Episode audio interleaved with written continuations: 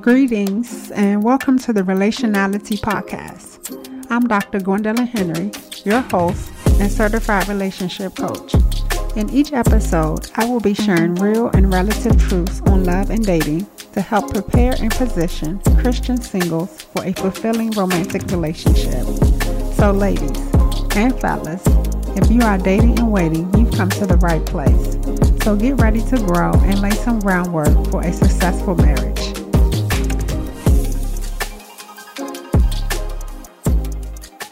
Y'all. The title of this episode is Heal for Real. In John chapter 5, the Bible tells of this incident where Jesus saw this disabled man, and Jesus stopped to have a conversation with the man about his healing. When you have a moment, go and read it because I'm going to do some paraphrasing as I accentuate certain points out of the text. So Jesus knew that this man had been in this helpless condition for a long time. The Bible said it was 38 years. And I'm not just talking about his physical ailment, but his mental state of helplessness. And so Jesus stopped and asked the man a question. He said, Do you want to be well? The man responded to Jesus with all these excuses, saying he didn't have any help, and every time he attempted to get in the water to be healed, someone else would step over him and get ahead of him. First of all, Jesus ain't asking man all that. Jesus asked him a yes or no question. Like, do you want to be healed or nah? That is a yes or no question. But in essence, Jesus was asking the man, what do you want for your life? Now we know Jesus wanted to see the man healed because he said he came to heal the brokenhearted. He came to heal. He came to save. He came to set free. So we know that that's what Jesus wanted for the man. But he asked the man, what did he want? Now, why is this? Well, first of all, God don't override wills. We are free moral agents. He don't override our wills. Second of all, this shows us that it doesn't matter what someone else may want for you or what you may want for someone else. Until they want it, nothing is going to happen. I mean, you'll wear yourself out trying to make somebody move that don't want to move. I mean, it's people you may want to see healed, whole, and delivered and set free, but it's not going to change anything. They have to want the healing for themselves. So the man himself had to make a decision. He had to come out of self pity. And I'll give you a side note to that. God honors humility, not self pity. And humility is essential for healing. Self pity is a strategy that just doesn't work. And so God is not going to feel sorry for you. And the Bible reports that this man was like this for 38 years. I mean, that's a long time. So basically, for 38 years, this man failed to make a decision. For 38 years, he was just waiting around for someone to feel sorry for him. For 38 long years, he was waiting for something to happen. And you'll see when you read the text that the man's self pity, it didn't work for Jesus either because Jesus didn't even entertain the man's response when he responded with his excuses and his self pity. Jesus didn't even respond to it. What Jesus did was he told the man to pick up his bed and walk. And when the man did that, he was healed. Jesus didn't even entertain the man's response of self pity. Jesus said to the man, Pick up your bed and walk. Hold up, wait a minute, wait a minute. You mean you're not going to help me? Nope. You got to do it for yourself. The man had to do it for himself. Because if you notice, Jesus didn't say, Let me help you with your bed. No, the man had to pursue his healing for himself. He had to do something. And you too have to do something. Your pastor can't do it for you. Your parents can't do it for you. Your best friend or your spouse, whoever you're dating, they can't do it for you. No family member can do it for you. You have to take up your own bed. In one of my dating experience, the guy that I was dating, he was manifesting, you know, some behaviors that was from his childhood trauma.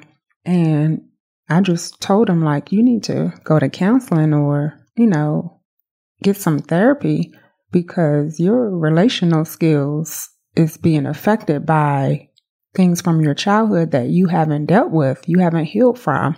And so he wanted me to go with him. And I was like, no, you know, because I felt like this is stuff that you need to deal with. You know, this is personal stuff from your childhood that you haven't dealt with. and it's affecting your relationship and it doesn't have anything to do with me. So no, you need to go on your own. Just like, you know, I did. I did my own individual counseling and therapy. And so you need to do yours individually. And then once you're done, if you want to come together and go as a couple, then I'm all for it. I'm cool with it. But as far as that individual stuff, that personal stuff, stuff from your childhood, you need to go and deal with that individually. I mean, you have my full support. I support you 100%, but you have to go and do what you have to do to be healed. And I know that may sound like it's a little harsh, but no, I felt like he was just doing it to appease me. No, don't do it to appease me. Do it because you want to heal for real. Do it for yourself so that you can be healthy and bring that health into the relationship. Well, y'all, he didn't do it. He didn't go and get the help that he needed. So that showed me that he didn't want to heal for real.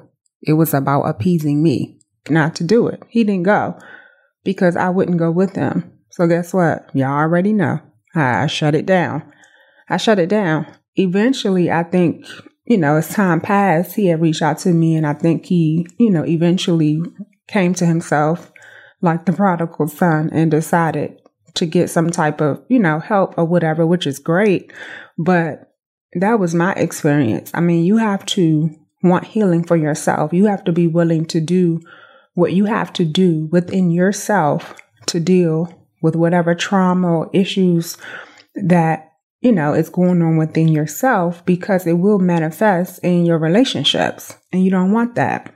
So once the man made a decision and did something, his healing manifested. He was made whole. So you have to make a decision what is more important to you, healing or having a reason to say, well, it's me, I'm helpless. And some people, they don't want to heal because they want attention. And because a lot of people or some people haven't healed, they end up dealing with the same type of person. It's just a different body. They'll find themselves dealing with the same type of stuff. And if they're honest with themselves, they've probably had the thought that, you know, I might as well stay with the previous person because that's basically what it is. You know, you got the same stuff, just a different body. And so you have to deal with yourself so you can heal. That's what I was trying to get across to that guy that I was dating. You have to deal with yourself so you can heal. You have to deal with the roots of your childhood trauma. You have to deal with any bitterness and unforgiveness. You got to deal with those areas of brokenness in your life. And that may mean sitting on somebody's couch for counseling and or therapy I mean, you got to do what you got to do to heal. God will highlight areas within yourself because he wants you to deal with it so you can heal. Jesus could have easily just walked past the man, but he highlighted his helplessness so the man could heal. And as long as you stay in a state of helplessness, you will not heal. And whatever is not healed will hinder you from having a healthy relationship. I mean, this man was hindered for 38 years.